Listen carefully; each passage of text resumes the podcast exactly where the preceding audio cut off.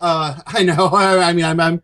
It's kind of funny that you know, because like, uh, uh, you know, it's. But then you hit record and you're out the door anyway.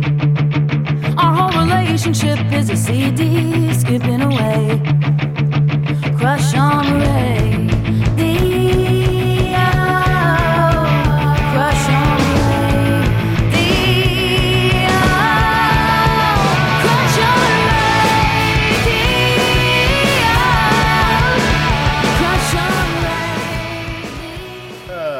It's one of those days. Hi. I think like I'm like the only person where it's actually like okay to do a record today. Yeah. Well, I know I that you you've got. go on. Uh, well, I know that you you're moving, and then uh, I know uh, Andrew's busy. Yeah, I just got So- he's got a new job on starting teaching on Monday. College, he's a college adjunct professor. That's pretty rad. Yeah, but you know he's got to get his shit together for uh, classes on Monday. So we'll talk about his pick anyway, though. oh, we are we will pick about talk about Keane. Yeah, yeah, it's gonna be interesting. Okay. But yeah, that's not the only thing. Besides moving, I just I woke up this morning to find out that my media drive died. Oh fuck. I'm not panicking because everything's backed up, but that's $150 I didn't want to have to spend today. Yeah. Yeah, I'm waiting to get the notification that I can pick up my thingy from the Apple Store on Walnut Street. Uh, fact, oh, just uh, order status just updated right now. Low adding, low adding, ready for pickup. All right, so I know I'm, I'm running right after this show's over. I gotta get my get my music back. Yeah, yeah. I like my media drive like ended up dying about a year ago, and it was one where it ended up like throwing up, and like I lost. I think I lost about twenty or thirty percent of the music, and so I've been kind of getting it back, and it's like even now I'm still discovering stuff that I'm missing. Like about two weeks ago, I, I realized that I only had I think uh, Soul Coughing's Irresistible Bliss instead of you know the albums and the live stuff and all that stuff that I used to have. Yeah. Um, the worst that ever happened to me was back in the day. I used to uh, have an MP3 CD player.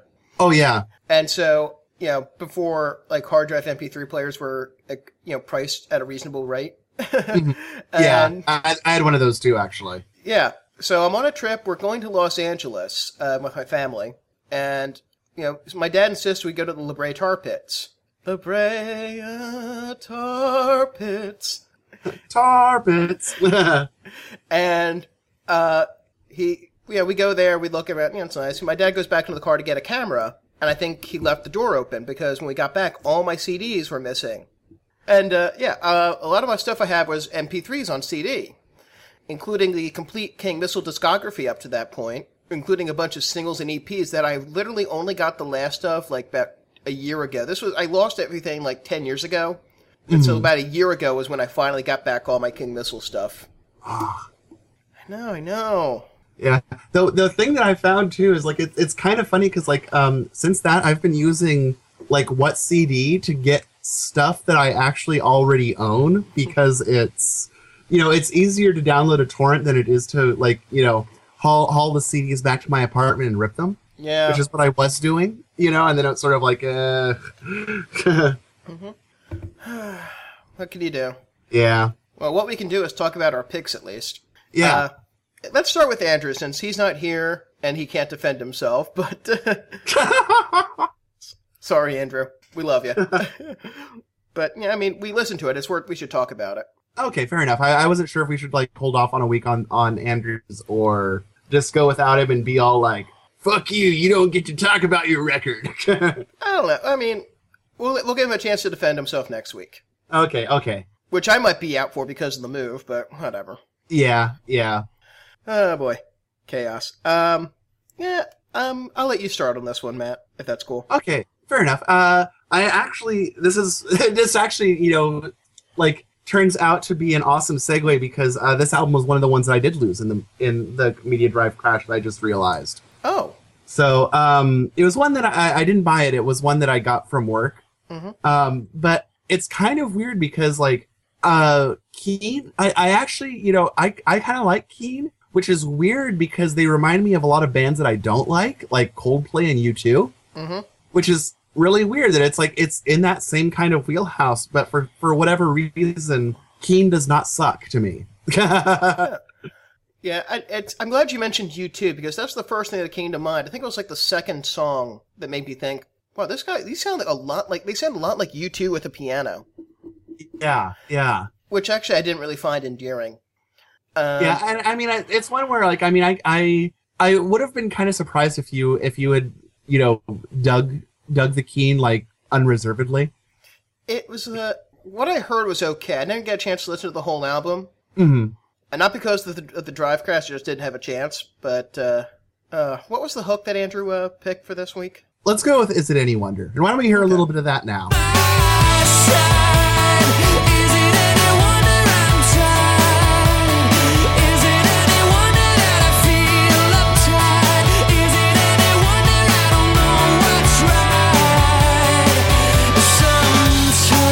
Like I said, this was it, it, this. This just didn't really do anything for me. It it wasn't like outright dislike, hmm but on the other hand, it just it didn't win me over either. It just it it felt like listening to U two, and I'm not a U two fan by any stretch of the imagination. Yeah, same here. I, I I cast my lot with Negative Land a long time ago. It's not even a negative land thing. It's just a, I just don't really like uh, the way I just don't like U2's uh, sound. Well, yeah, I'm kind of, I'm kind of, I'm that way too. It's like I, it was one of those ones where I mean, I that's that's my standard joke is you know I cast my lot with Negative Land, but honestly, like I mean, I I knew I didn't really like U2 before I knew that I loved like Negative Land, so it's it, it was just kind of convenient. And it when it turned out that, that you know they were dicks about that entire thing too. I mean, Yeah, well, I thought that was more sorta- the label than the, than No. the band. I did, you did not hear about the the follow up from a few years ago. Oh, I guess Uh, not. Oh yeah, it was um okay. Uh, this this, this is a story that came from uh Mark Hosler. You, I think it was it might have just been on the Negative Land mailing list, Snuggles, but it maybe he put it, put it in an article too. I can't I can't quite remember. And um, it's been a while since I've read this, so I mean I might have some of the details a little munged. Mhm.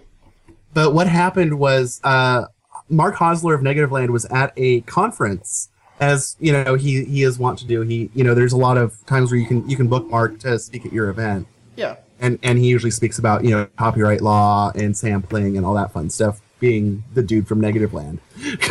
Yeah, and um so he he's there doing his speech and he you know talks about the u2 single of course because that's kind of a big deal in the you know in not only negative land's history but also you know kind of in sampling history as well. I mean it's been said that if if that single had come out like i think it was like something like six months later it would have been you know there would have been no problem with it because that was a like it came out just before the uh two live crew pretty woman uh case like had been decided by the supreme court which basically made sampling you know more or less okay. I mean that's that's a simplification of course but you know it's based off of the parody law and all that. But anyway anyway so hosler's doing his speech and um, they go to the q&a thing and um, guy pops up and basically he says that um, i'm the guy who bought the copy of the u2 single that got you in trouble. And yeah it turns out that like they had um they had traced the copy to an athens georgia record shop like an indie shop. And they thought that was kind of weird but you know whatever you know and but it turned out that this guy was uh like i think he was rem's manager at the time in, in 1991 and u2 the band had contacted him and said basically hey we've heard about this um weird single that samples us. Can you you know buy us the copy and send it to us? And he did it because he at least what he told Ho- uh, mark hosler is that he thought it was sort of like a a fun thing like that they would just want to have in their archives as sort of a, a, a goof you know Mhm. and as it turned out they they got the copy sent it to them, and you know s- you know started the lawsuit against them and then all the time they're going like oh no it's not us it's island and yeah it's they, they were basically hypocritical douchebags Oh wow. As So, if I yeah. had- as if I didn't need more reason to dislike U2. I know, and, and then, of course, there's the funny thing too, where like right after that, they did their uh, what was it, the Zoo TV tour, which was oddly enough heavily sampling based. yeah, yeah, because I know there was the interview uh, that they uh, the, the, stealth interview with the Edge. It was like, Yeah, yeah. It was like yeah, was we were. This was kind of a dick no, move. Yeah, uh, It was with the Edge, but they're, Okay. going like, yeah, this was all kind of kind of a dick move on uh, Island's part. We are not really on that, so oh, Yeah, and then like, and Negative Land even said, you know, like I remember in that interview where it's basically, well, if you could help us out with this, considering that you're, you know, not for that, if you could cut us a check for like, you know, ten grand or whatever to help us pay for our legal fees, you know, and of course, ten grand is what like a nickel to the edge, yeah. you know. But of course, you know, seeing as they they they put them up to up to it, you know, they're not, you know, gonna actually, you know, pay for the legal defense because, you know. But it was totally a case of, you know, having their cake and eating it too, which Well, it was like, you know, it's like, yeah, it, it- it's like I I thought that U2 were assholes before, but you know, fuck them. uh, of course, Keane may not be assholes. They just make music that sounds uncannily like U2. yes, yes, yeah. That that was like kind of a a, a, a weird diversion from talking about Keane, but Yeah.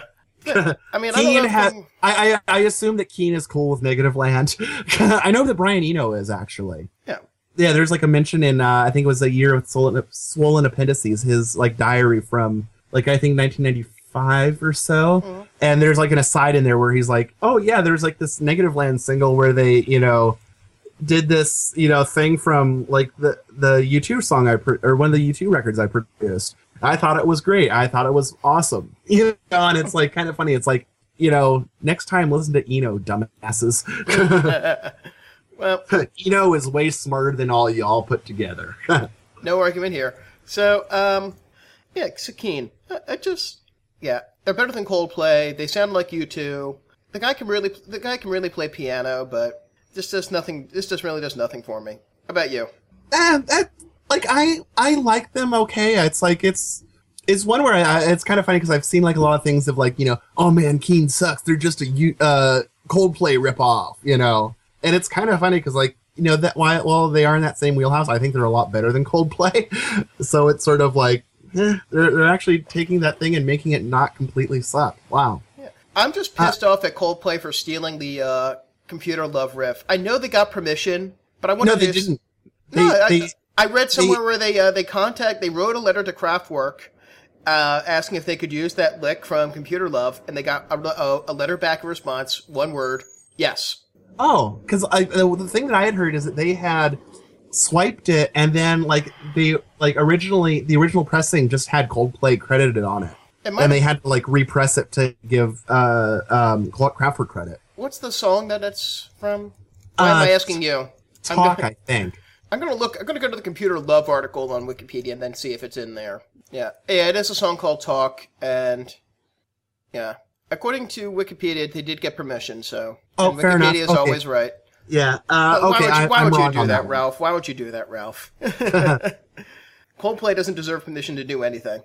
yeah. She should just say no to Coldplay on principle. In fact, I, I, I, I, I think everyone who's listening to this should call up um what's his name, Chris Martin, on the phone and just say no and hang up. Wow. Um, His number is I'm just gonna cut that. Um, Yeah.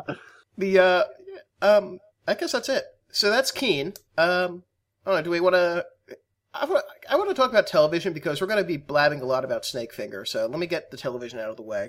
okay, okay. Yeah, my pick this week is Marquee Moon, the first album by post punk uh, post punk pioneers Television, and I mentioned this last week when we were talking about um, uh, Discipline by King Crimson. That I just love that really clean guitar tone, and that's it's all over this record. Uh, my pick this week is the uh, song Marquee Moon, uh, uh, the title track from Marquee Moon, which is a very long song, uh, ten minutes. Yeah, it's like 10 and change, I think. Yeah, ten and change. And let's hear a little of that now.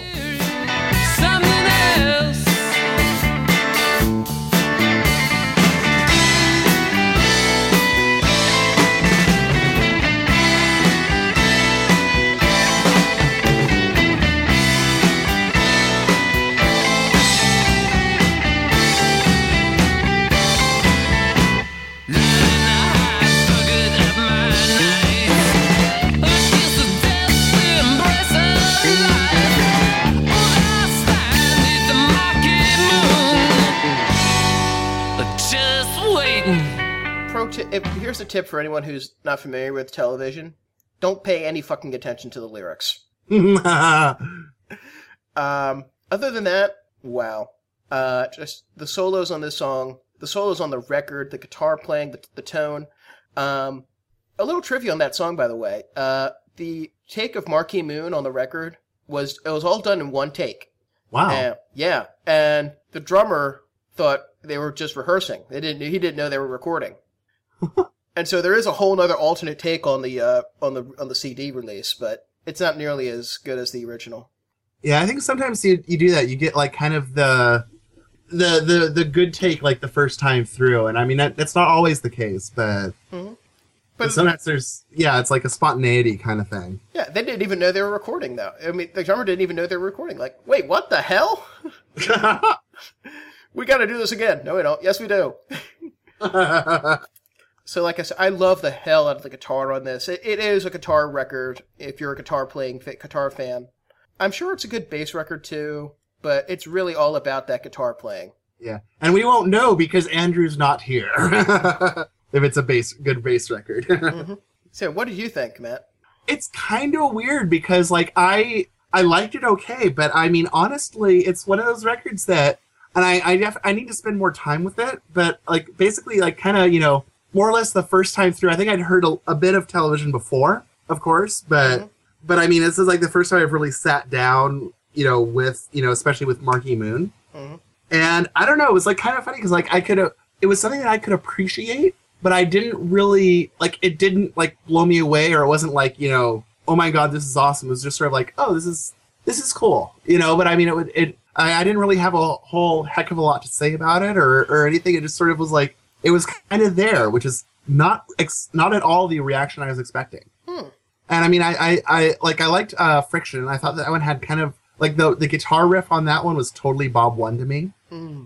and elevation totally sounded like an outtake from uh, talking head 77 yeah, but they, they, they were contemporaries at the time. oh so. yeah yeah i mean marquee moon was what 76 seventy. I want to say seventy-eight. 78 okay I, I knew it's in that kind of it's in it's in that it's in that range anyway so Mhm.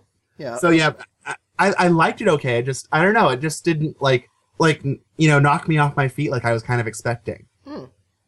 because i mean i know that this is like a really important record you know yeah.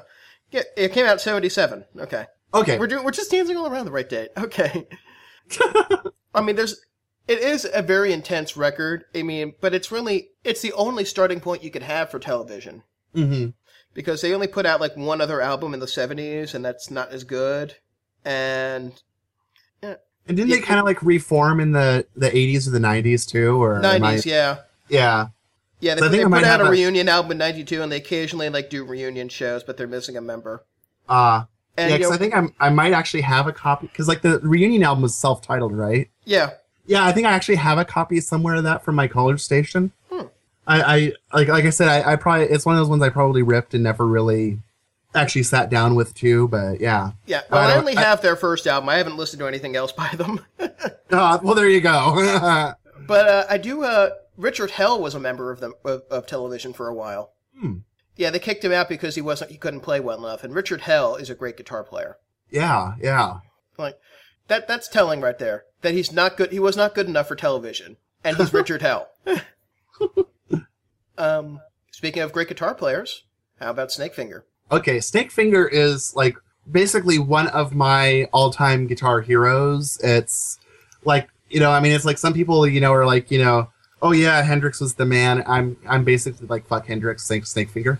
that that's gonna get some messages, uh, especially too because I'm from Seattle. Oh dear. and, and and I mean Hendrix went to my high school actually. Oh wow. Yeah, in in uh, the library, um, at least at the time anyway, I, I don't know if it's still there. Uh, there's a gigantic bust of Hendrix, Hmm. um, and yeah, so it's and I mean there's uh, a statue of him on uh, Capitol Hill. Uh, you know, people will have you know stories of him like you know walking down Cherry or you know which is a street in Seattle. You know, so I mean, he he you know Hendrix is a big deal here, and uh, Hendrix was a hero to most, but he never meant shit to me. I just I'm wondering if is it, is it, is the story of Zappa introducing him to the wah pedal apocryphal or is that confirmed? That I do not know. I think that's uh, I think that's apocryphal, but I could be wrong. Although one of the, one of the stories that I, I do like that is uh, tangentially re- re- related to Hendrix is uh, um, the drummer in uh, the uh, Jimi Hendrix Experience. Uh, what's his name? Uh, Mitch Mitchelson. Is that it? Don't don't ask me because I don't know.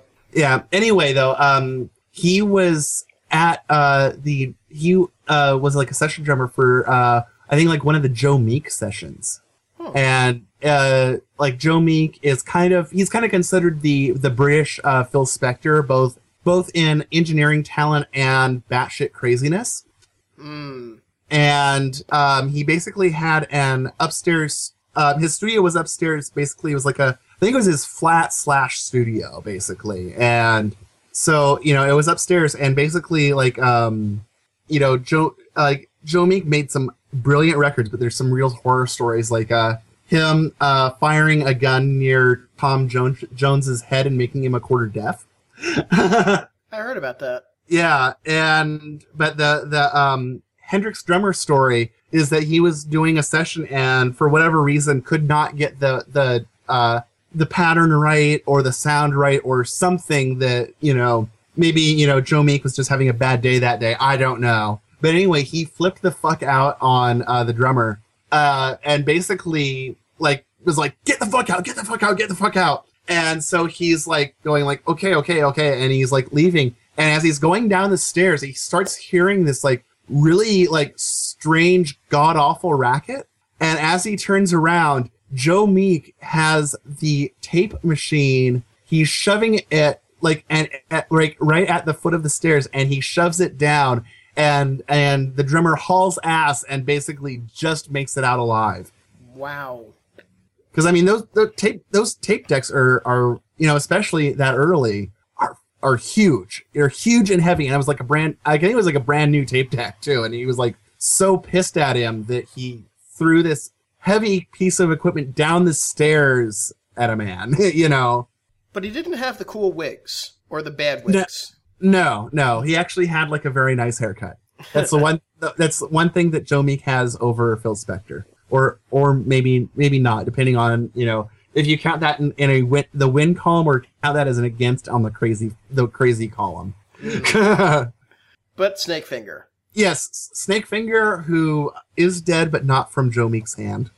Uh, like uh, he's just an amazing guitar player to me. Like I mean, it's like one of those ones where you know all you know most of your guitar heroes to me they're they're just sort of like oh, okay whatever you know Hendrix Santana whatever. To me, Snakefinger is where it's at, and this is from his third record, I believe. Um, it's Yeah. called uh, Manual of Errors, and let's hear a little bit of Eva's Warning, which is probably kind of you know the I guess the hit from the record that had no hits.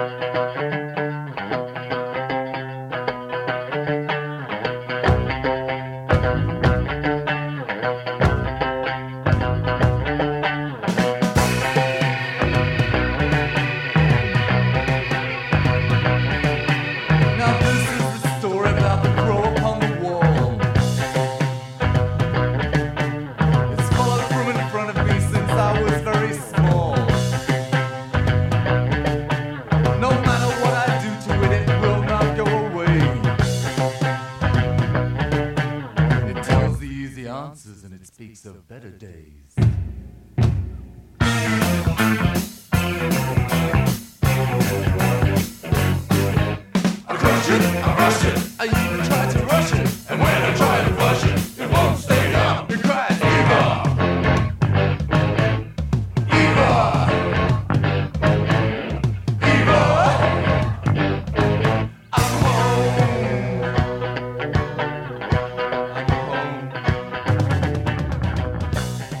That's such a great riff, and I, like- I, it's fun to play on the guitar too.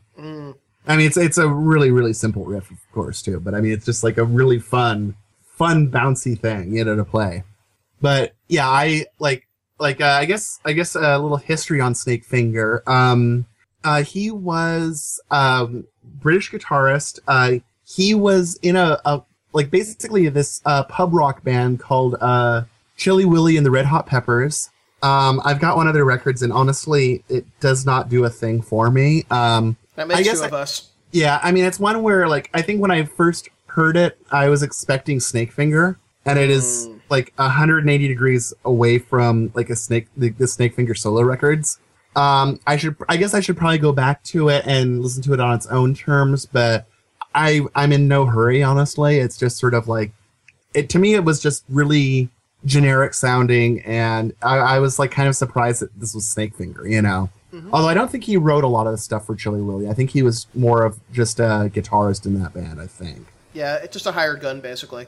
Yeah, like I think he wrote one or two of the things, but I mean, I don't think it was. It, it didn't. It wasn't really like his band or anything. Is I think you know? the, the one song he ever wrote for them that got released was something called Tuesday Song. Uh, I'd have to look that up on my own. oh, okay. But that's uh, on one of his one of the uh, rarity. It's on the Abby Home compilation of uh, Chilli Willi stuff, and I know I think it was on a Ralph released uh, compilation of his stuff, but don't hold me to that one.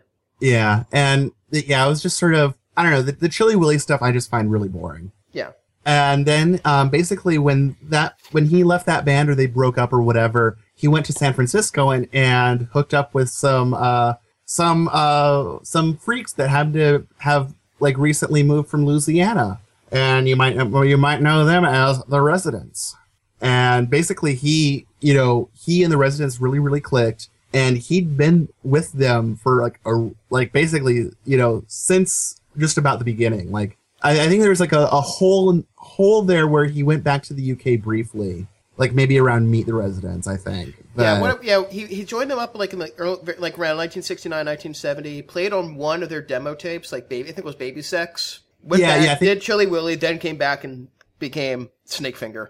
Yeah. And but I mean he's on like, you know, like the Oh Mommy Oh Daddy uh Mhm. show, like all sorts of stuff. He's on, you know, almost all of the records up to um uh like uh God in Three Persons where he died before they they could get his parts on God in Three Persons. Right. Um, which is such a tragedy. Um and he actually died on stage. He had a heart attack on stage, which I, is I thought it was backstage. was it backstage? I thought it was actually on stage, but I know it was like basically at a concert, and it was the day that his uh, final single was released, which was "There's No Justice in Life."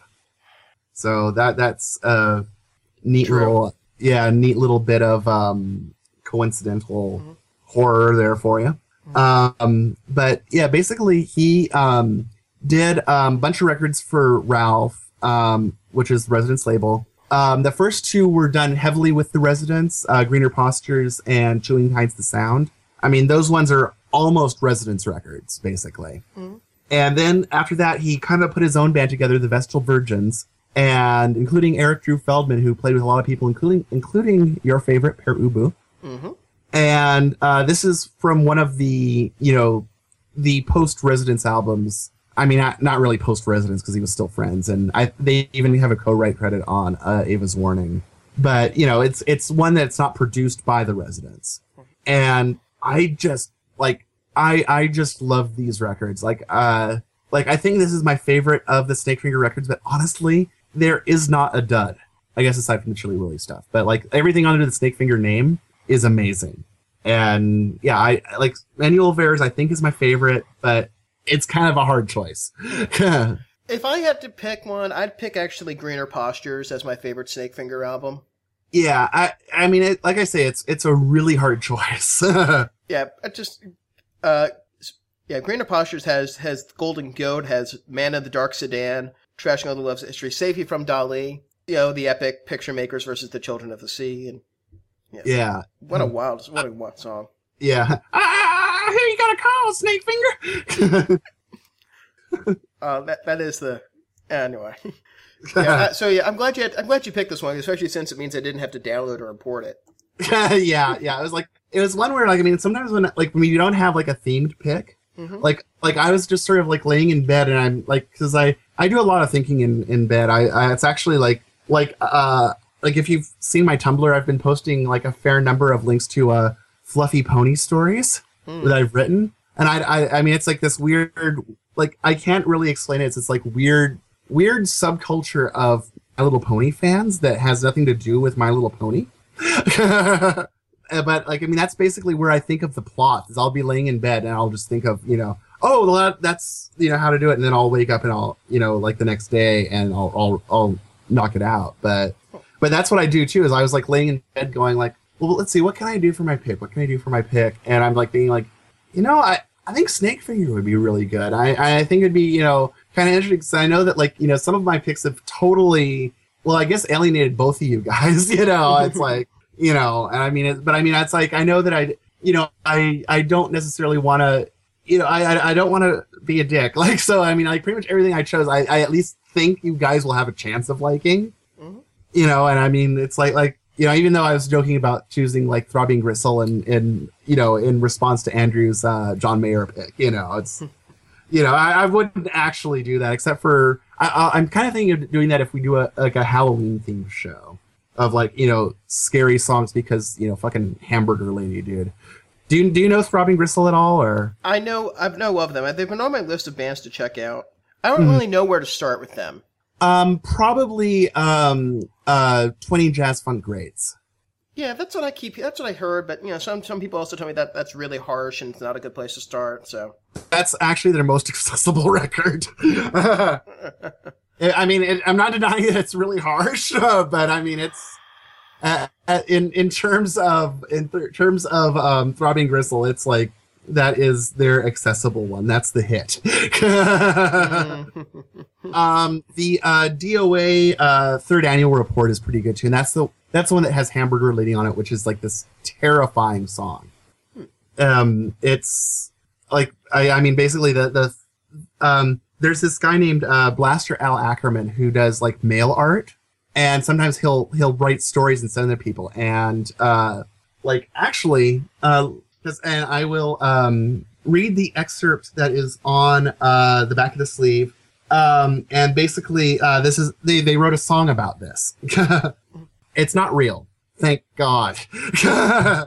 By far the worst is the hamburger lady. And because of the shortage right now of qualified technicians, e.g., technicians who can work with her and keep their last meal down, Screwloose Loritzen and I have been alternating nights with her un- unrelievedly.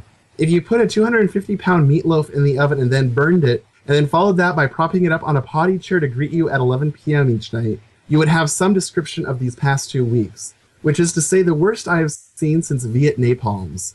When somebody tells you that there's a level of pain beyond which the human mind cannot retain consciousness, please tell them to write me. In point of fact, this lady has not slept more than three to five minutes at a stretch since she came to us. That was over two weeks ago, and thanks to medical advances, there is no end in sight. From the waist up, everything is burned off ears, nose, etc. Lower half is untouched, and that, I guess, is what keeps her alive. I took one guy to help me change tubes, and he did all right. Um, this is uh, all right until he came out. Then he uh, spotted one of the burn nurses, pleasant smiling zombies, eating a can of chili mac at the desk, and that did it. He flashed on the carpet. It, it is fucking insane, is what it is. wow. Yeah, and that's a song. There's a song about that. Okay. And and that's basically like if we do a a um a Halloween show that's of of like you know scary or eerie songs that that's my pick because Jesus fucking Christ Well, well, well, just save that for October. Oh my.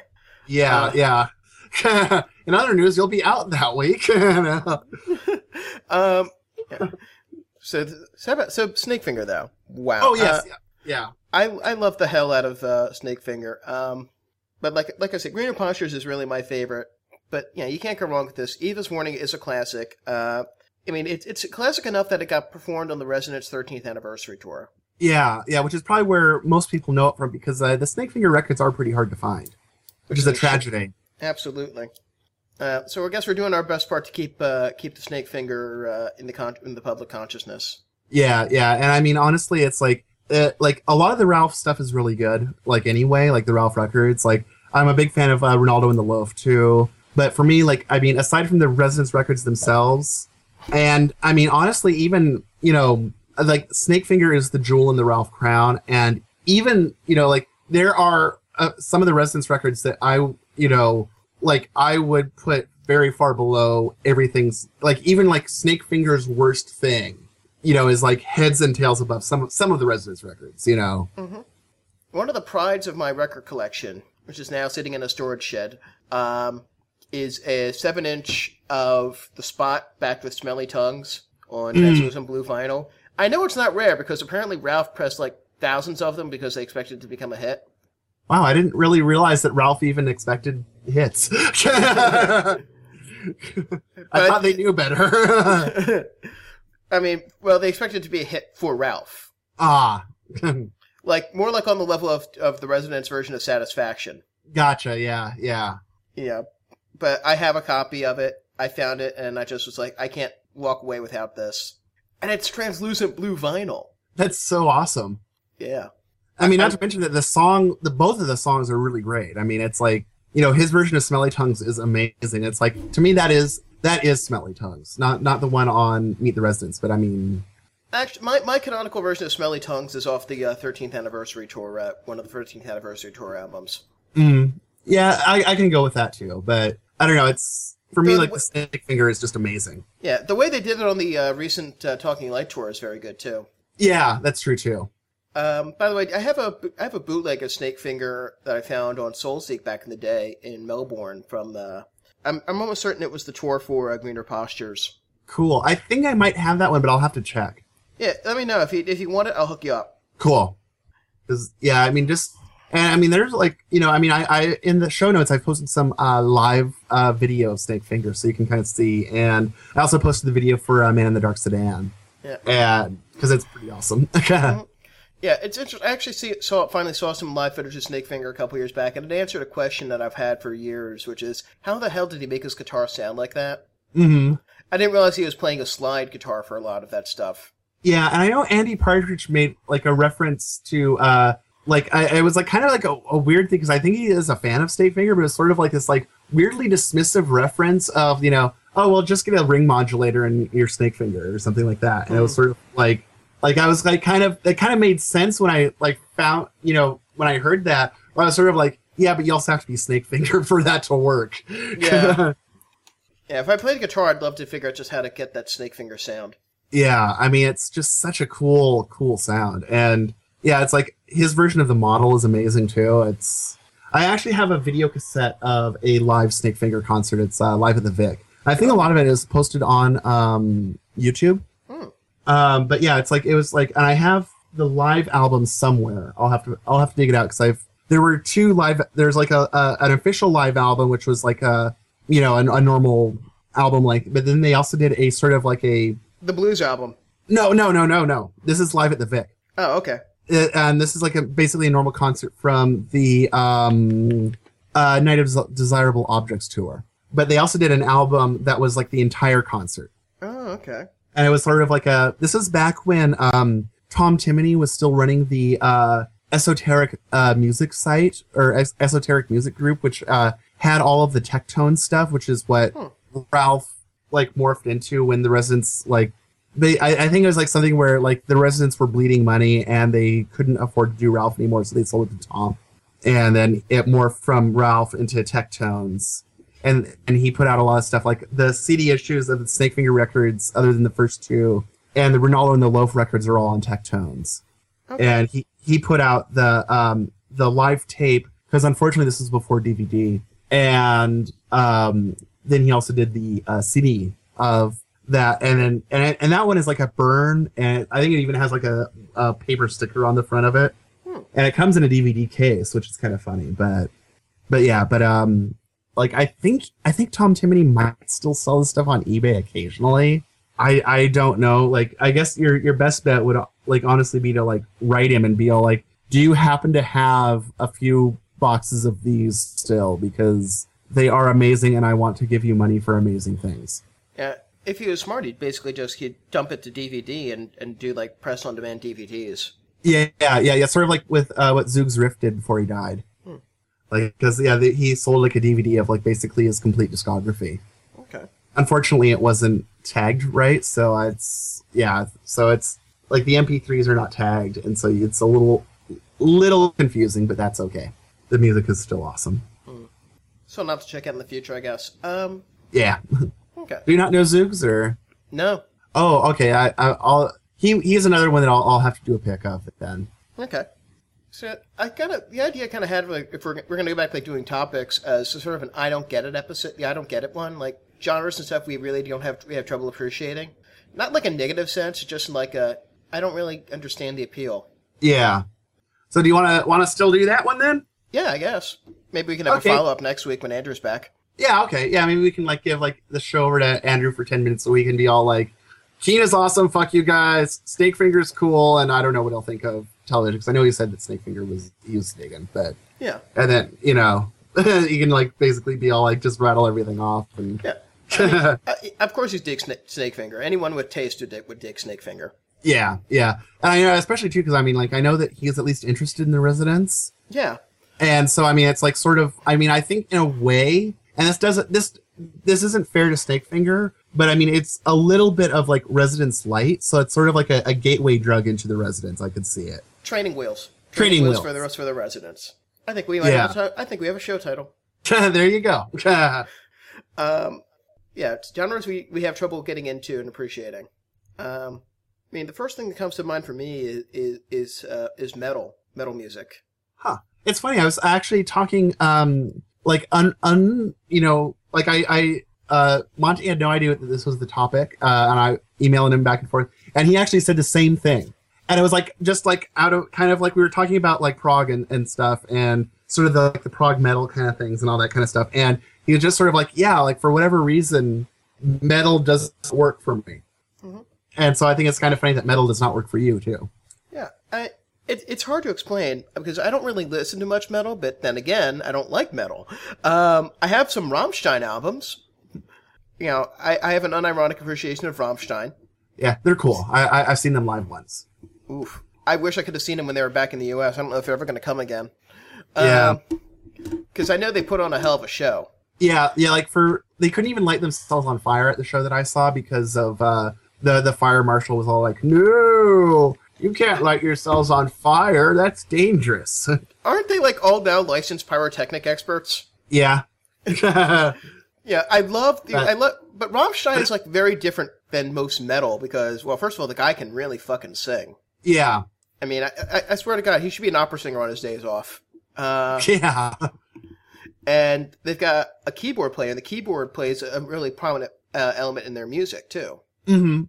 But I mean, I listened to some. I've listened to some metal, and uh, like, wow, listen to them play really fast. It's like, they're, yeah, they're they're playing really fast, but I'm not getting anything out of it. It's Mhm. it's I can understand, I can sort of respect the whole playing fast thing. Uh, most of the metal I've heard, I've heard I, I, I do the air guitar thing, and a lot of the people who do air guitar, they do metal songs. Mm. Yeah, there's definitely an overlap in that of the metal fans and air guitar performer con- contestants, which which does nothing for metal's reputation. Uh, Yeah. I, I, for, for me, it's like I, I I don't know if I'd really call myself a metalhead, but I, I do enjoy metal. Uh, I mean, sometimes I can do without some of the, the Cookie Monster stuff. yeah, that that that throws me too. But I also don't like the ah, ah, ah, the stupid high vocals too. Oh, the the, the more Ozzy style of Yeah, Uh, yeah, I, I, I like of the two. I mean, I, I definitely go t- more towards the Ozzy end. So mm-hmm. I, I, I do like Ozzy quite a bit. Um, and like one, I mean, and it's sort of like, I mean, if if you're interested in giving it a shot, like you might try uh, Type O Negative because hmm. it's um they were kind of psychedelic metal, and they again they have a, like pretty strong keyboard parts. And uh, Peter Steele, uh, rest in peace, uh, can really sing too, and he has a lower register, like kind of more along the lines of the uh, Rammstein guy, okay. but deeper. Huh. And, and and partly, and I think for me, like one of the things I do like about metal, and is that like most you know metal bands realize that what they're doing is kind of inherently ridiculous, and it's sort of an you know it's it's not that they're doing it as a joke, but I mean they they realize that it there is kind of a silly aspect to, it. and so a lot of times it seems that like a lot of metal bands you know don't really take themselves super super seriously, and I and I and I don't mean that from a musicianship ta- standpoint or anything like that, you know, because I mean they're you know a lot of metal guys are fucking hardcore musicians. And I mean, again, uh, I, am- you know, like you you were even kind of you know saying that, you know, it's sort of like you know not really my thing, but I mean, I can respect it, and and I mean, it's you know, because they they do very obviously know how to play the guitar, even if they're not playing it to your to your liking, you know. Mm-hmm. And I, I totally get that too, because I mean, there's like a lot of people like that for me too. But but yeah, it's, it, I don't know. For me, I, like that's kind of the aspect that that there's kind of a theatrical goofiness, but it's all very, I don't know. It's it's it's fun. It's it's fun is like for me like the way to best describe it. Where it's it's about having a good time, even if everything is kind of like oh we are dark and serious. It's there's kind of a wink to it. I think a lot of a lot of them. I it's it's hard to find the wink somewhere in that. Uh, like again, going back to Rammstein, you know, they're not they're not just they're they're winking very obviously. Yeah, I mean a lot of times like their songs is- are you know pretty pretty hilarious if you know German. Yeah, yeah. I mean, what's the one? Uh, Mein Teil about the uh the guy they wrote about the guy who uh went answered an ad on Craigslist to have his penis cut off and served to him. Oh yeah, yeah. and there's one too about where like uh on I think it's on the uh, Mutter album about where like he the lead singer it's uh happy to be a hermaphrodite because that means that he can fuck himself. Yeah, that sort of leads to also there's the song "Pussy" that everyone was kind of weirding out, weirded out when it came out. Like, I can't tell if they're being serious or not, but they're definitely they're not. And the music video for that is both hilarious and wrong at the same time, Yeah. Yeah. and very not safe for work.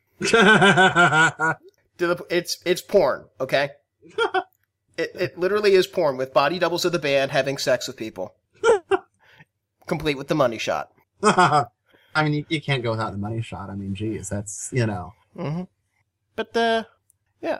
So I guess I gotta like find the ones that have more of the wink to it than, and but I still just I, I get nothing out of like the shredding. I just want to, I I'd rather hear a guitarist who's maybe not so technically adept, but play something that's soulful, something that actually has something to it.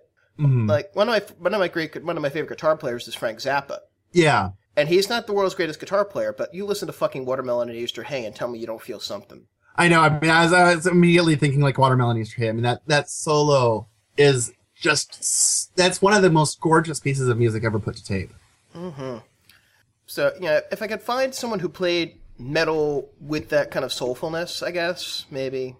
Any suggestions, feel free to let me know. Yeah, I might, I might, um, I'll, I'll throw um some Type O Negative videos into the show notes for you. Okay. Um, I like I say, I mean, I don't know if it'll be your thing. I mean, it's you know because I mean, I I, I know that I know that you know kind of feeling because I mean, for me, like my genre that I just do not get is reggae. I I fucking hate reggae. Yeah. and it's and the weird thing is, I mean, I, I like you know I like ska, okay, and, I mean I love Madness, and they like they did a um an album of stock classics, uh, the Dangerman Sessions, and that's a really great record, and you know, but for whatever reason, like reggae itself, I just do not give a fuck. So you're, so you're saying you and you hate reggae? Yeah. It's reggae. It, it's like when I hear it, it it's okay. I mean, I've, it's never been a genre that made me want to go out and like really explore it. hmm I do remember when I was going to college in, in Brooklyn, uh, this little all night uh, bakery uh, that also sold dollar slices of pizza, you know, right by my campus, which is the great great thing to have when you're by you know when you're in college. Yeah. the dollar slice. Ah. Uh, they um, at like midnight or something. Basically, the guy who ran the night shift there, he would always put on this uh, dub reggae dub stuff. Oh, And- dub dub can be cool. yeah, and that was really good. Uh, in fact, I went in one night like, "Hey, how come he's not playing the? How come they don't have the dub reggae on?" He, he hears me and he puts it on. Like, "Thank you." yeah, uh, that, that that's another thing I should be clear is like I'm not talking about dub either because I mean dub is pretty cool and and ska is pretty cool, but for whatever reason, reggae like pure unadulterated reggae, just ugh, like I I I, I don't know I I I just don't get it. It's like kind of funny because even like when it's like with the like I don't I don't know I just for whatever reason too I just like the like Rasta stuff just kind of I don't know it just grates on me and stuff and then and then too you have like the stuff that's kind of an outgrowth of it with the um the toasting and stuff where it gets really really homophobic and that's kind of like that's that No, no, no that good shit's can come from cool. that. No good can come from that. Yeah, and I mean, I guess there. I guess from what I've heard too is that there's like at least a little bit of a homophobic undercurrent in reggae, but I mean, I don't. I like the the the stuff that I've been able to sit through, I've never I've never heard or picked up on. I mean, mostly it, mostly the the reggae that I've heard has has been like pretty good messages of you know loving people and and whatnot. And I mean, I think that's that's that's that is a grand idea. I am pro love, but I just I just find the music so boring. I will say this: if I have to hear "One Love" by Bob Marley one more time, I will choke a bitch. Yeah, I, it's yeah. I, I think the the only reggae that I've heard that was even kind of tolerable for me was uh, I think it's uh Peter Tosh. I think that's his name. I do like. Um, Oh, oh, that's something to keep in mind. I do like the song. Uh, I know you, you weren't a fan of it, but uh, Ku Klux Klan off the uh, Erg soundtrack. oh God, I was you like, don't like that one? No. I was just like, okay, can this be over soon? Can this be over soon? Can this be over soon? I, I was dig I, I dig that one. I don't know why why you don't, but uh, yeah, I just it, it's like a lot. I think it's kind of like like you- what you're kind of saying with metal. It's like it kind of throws a switch in your brain Hmm. that you just like. It's the don't care switch, and it's like you know. and I mean that's like why I mean I won't be you know hurt if you you don't even bother with like the Type O Negative videos because I mean I'll, I, I'll, I, I'll give it a, I'll give it a spin. Yeah, I, I mean, I've been part of the point of starting the show is to try to like expand my musical horizons a little bit. Yeah, but I mean, I- it's it's true because I mean, I mean, I, I can I can totally relate to that kind of thing of just you know like you you get certain sonic frequencies and it just throws that that don't care switch Hmm. and it's just like you know whatever you get you get that you get kind of a slog and it's just sort of like and I I can I can totally relate to that. yeah. So Yeah. it's like I mean, it's like sort sort of like you know now I know probably not to you know choose Buckethead as a pick or something. You know. Well, I've never checked out Buckethead, so I mean, I certainly won't not listen to it if you do pick it. I know, Um, but I mean, it's it's still you know about you know at least having a fighting chance, you know. Yeah. Um, so, yeah. Sp- speaking of you know, hearing the sonic frequency uh, and turning your brain off, uh, last night I was dragged out to uh, not kicking and screaming, but just to this uh, pool uh, party sort of event in uh, Fishtown here in Philly. Um, one of the, this DJ Robert Drake was uh, running it running it there, and yeah, once he was when he he played music the, the whole night, and around 1.30, it's you know had to wrap it wrap it up because the closing time here in Philly is two. And so for the last like 15 minutes we were there, they'd switched on to uh, just the house mix, and I finally Ah. got to hear the song "Call Me Maybe," Ah, and you're, I do not, I do not like it. yeah, no, it's sort of like, uh, Yeah, Uh, um, like I always say, there's no no no shame in a well written pop song, but there's so many pop songs that are not well written. yeah, and that's kind of the it's um everything that like was on that house mix, uh, whatever it was, just like I'm hearing this and just I, I'm getting nothing out of this. I just want to go now. This is this is like this is the go home old people music. yeah, it's But except uh, that I'm in my 20s. This is sort of aimed not necessarily at my generation, but it's supposed to be something that my generation can deal with, right? yeah, yeah. Uh, I hate my generation. I offer no apologies. Yeah. I don't know eh, if you, if you dig Cracker at all, but I've got a couple songs by them from the mixes you gave me. They're, they're another band that never bothered. I haven't checked them out in a serious degree yet, though. Okay. Yeah, I should really go through those mixes you gave me and like find like bands that I like the songs by them and just haven't gone into. Yeah, yeah, and I mean, I can, you know, most of those I have, you know, the like lots of stuff by because I mean that's usually what I go for when I'm choosing a mix. Is like this is a cool band, not not not necessarily just this is a cool song, but yeah.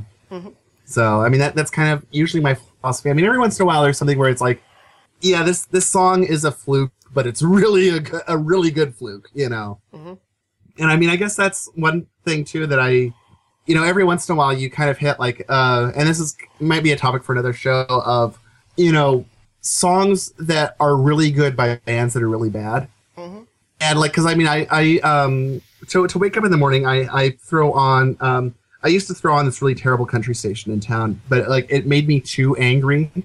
So I, I put it on, uh, to this, to the, uh, classic rock station. Uh, because it's it's a little bit more mild, but I mean it's it's still obnoxious, but it's like not you know I'm going to have to hunt down and kill people obnoxious. It's just like ugh, shut up obnoxious.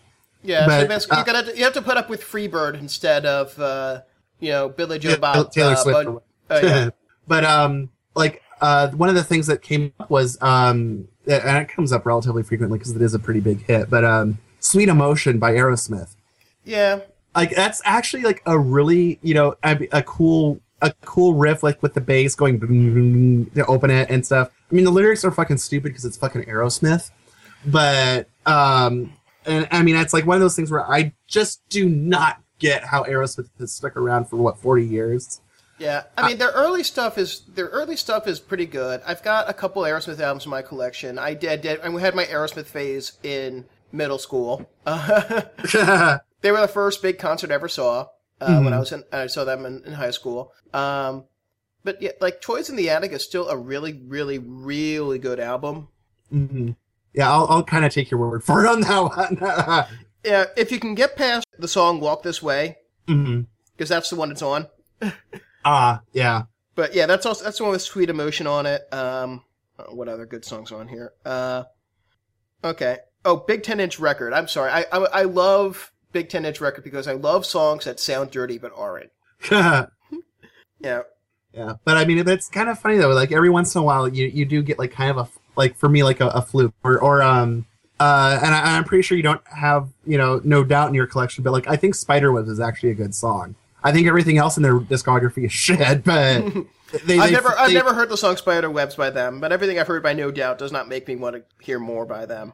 Yeah, yeah, and I, I mean it's one where it's like I, I I mean I probably won't even put Spiderwebs in the show notes because you're not really missing anything. But I mean it's it's actually like kind of a cool song. It's kind of synth driven, and I kind of like that. But I mean it's there there are better things to waste your time on. Yeah. I just hate their cover of It's My Life by Talk Talk. Oh, ugh. I, I don't even know if I know that one, but I just of like no doubt doing a cover of of uh, "It's My Life" just makes me like go no. Yeah. Anyway, uh, the only I've been get back to sort of the original topic. Um, Yes. I've been trying. I've been trying to cultivate uh, an appreciation of, of rap and hip hop. I like I am very very picky when it comes to that, but I mean like I th- I like for for what I say is like I love the form, but I don't like the content a lot. Um, but I found like uh like do you know Saul Williams? No, Dude is fucking amazing. I mean he's more of honestly he's more spoken word than rap. I think. I mean 'cause, I mean a lot of times I mean he doesn't rap even. I mean he's actually delivering you know spoken word. okay, Um, there like do you ha- do you listen to Coldcut at all? no, no. Okay, because um, on their on Coldcut's last record, uh, there's an absolutely gorgeous uh, a piece called Mr. Nichols, and it's and it's him doing it, and it's just a monologue. And um, I'll try to remember to put that in the show notes. If if um, you don't see it, like smack me, and I'll I'll put it in because it's it's just this like really moving piece. I mean, it's so sad, and it's but it's like really really good. And uh, there's a um, album that he did that uh, Saul Williams did with Trent Reznor, which is really really good. Uh, it's the uh, the rise and inevitable liberation of Niggy Tardust, and it's really really good. Um, it's like especially if you have like so, I mean it's it's produced by Trent, so I mean it does have a Nine Inch Nails kind of sound, but not entirely.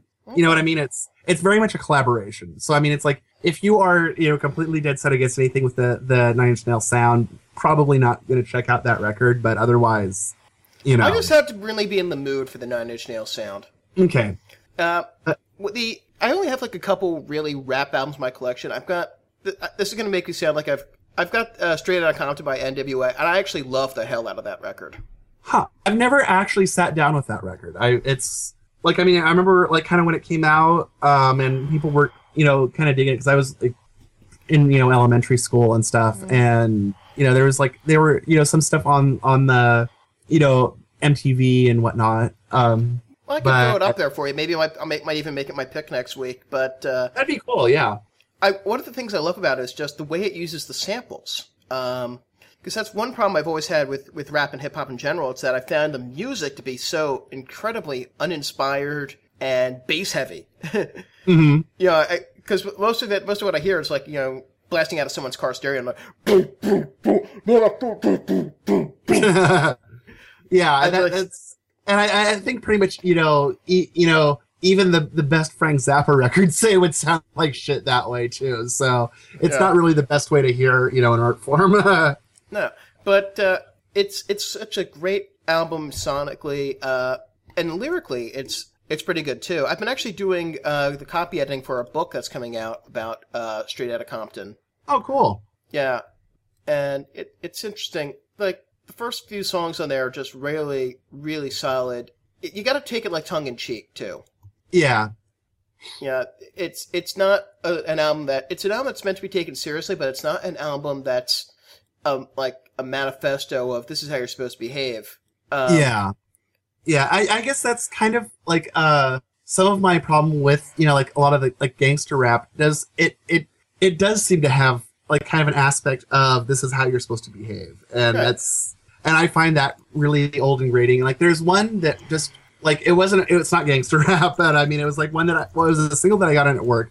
I don't know, I don't remember who it was, but it was like um, the bed was an uh, Curtis Mayfield's uh, Miss Black America, and I love Curtis Mayfield. Curtis Mayfield does some of the most beautiful music and like just really, really like powerful music, powerful lyrics.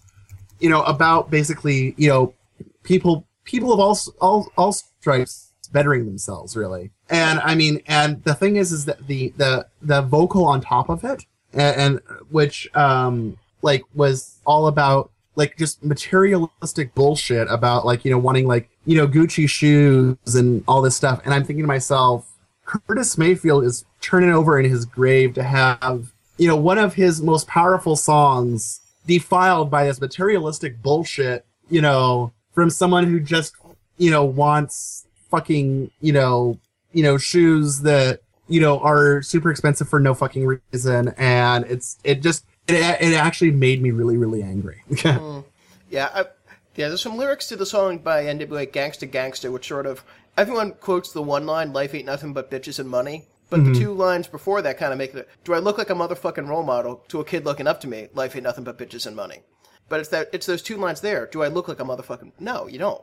yeah yeah it's it's it's, that's the it's point. kind of it's funny how people will strip context from things like that you know and it's Don't get me started not- on that. I will get very angry very fast.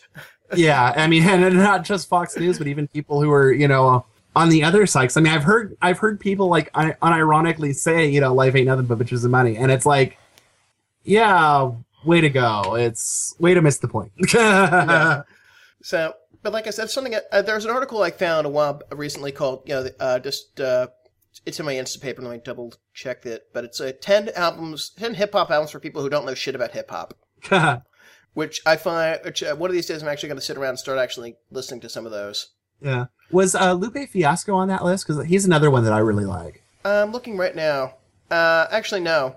It's, okay uh, yeah I'll, I'll give you. I'll give out- you the list. I'll give you the list. It's Okay. uh, Scarface, The Fix by Scarface, Buhloone Mindstate by De La Soul. I've heard good things about De La Soul. Uh, Yeah. the Dynasty by Jay Z. Uh, Out- OutKast, uh, Aquemini, Tupac, uh, Tribe Called Quest, Wu Tang Clan. I've got the Wu Tang Clan album. I just can't get into that one. Mm-hmm. Nas and Dr. Dre's The Chronic.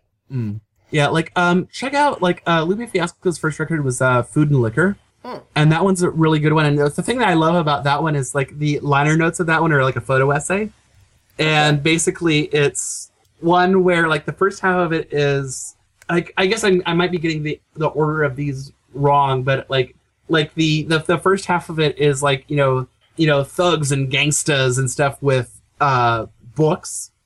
And, and then like the the second half of it is like kids with uh little kids in school with like guns learning about guns and stuff. And then like i think the last page is like a a kid smuggling a book into school. Oh, wow. That's it's yeah it is. And it's like and i mean it's one of the things that i mean like uh lupe fiasco's stuff is very socially conscious. And i that's one of the things that i like is you know i mean i, I like things like that that you know are are a little heavier. I mean it's kind of funny is like his uh first big single was uh kick push which is like basically this like fun little thing about like roller skating you know?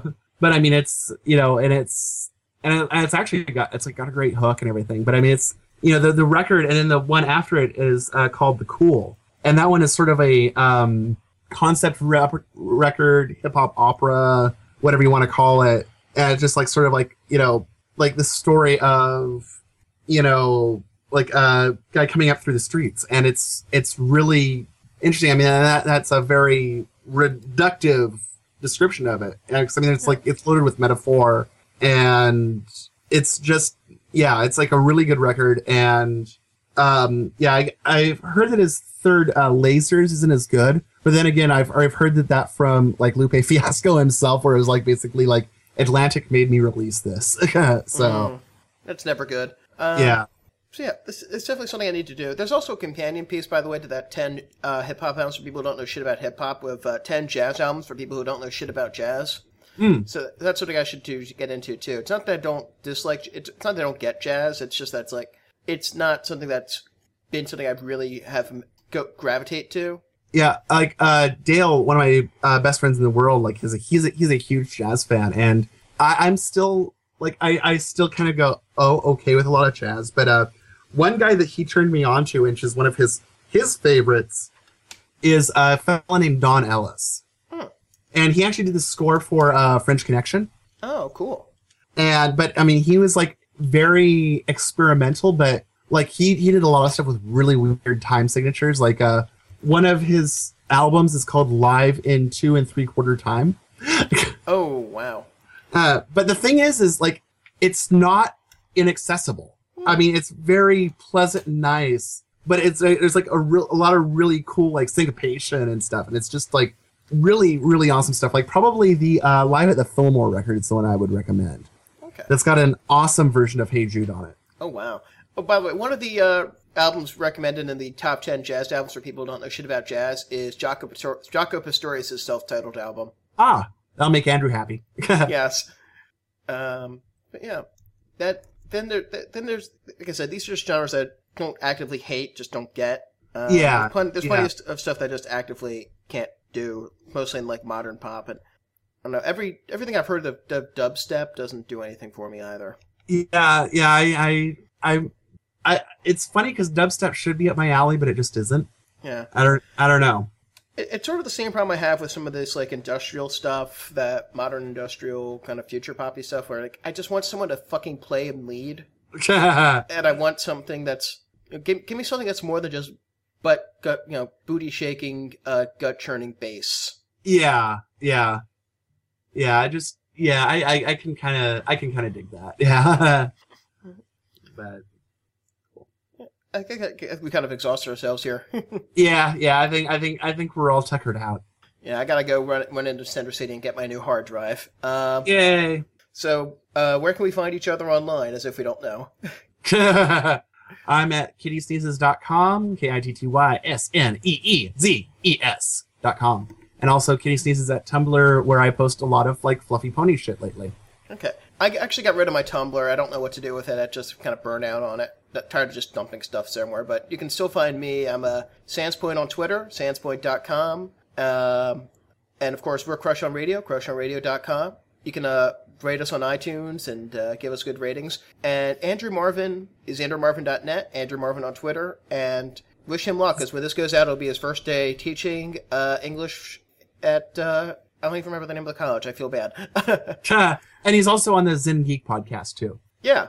So yeah, wish him luck, uh, Andrew fans. Yes. and and we promise he'll be back next week. Yeah, though I might not be. We'll see what happens. yeah, because wish I'm moving on Wednesday to New York, so we'll see what happens there. Cool. All right, big things happening. Yep. And Nice. I I'm not doing anything this week. I, I don't have work, so I'm just gonna be like hanging out. I Nice. took the week off, so it's yeah. Um, Enjoy. Yeah, Quinn's mom is in town, so I just wanted to be like kind of around for when they want to do stuff. So, okay. so we'll probably go to the zoo, and I guess our zoo has new snow leopard cubs, Aw. which I guess just I think I think the day that we're recording this is their first day out in the enclosure. Aw. I know they're so cute. I've seen pictures. Aw. They're, They're kitties. Big fluffy kitty. Yeah. All right. nice talking to you, Matt. Uh, you too. Um, yeah. I shall talk at you later. Bye bye. Bye bye.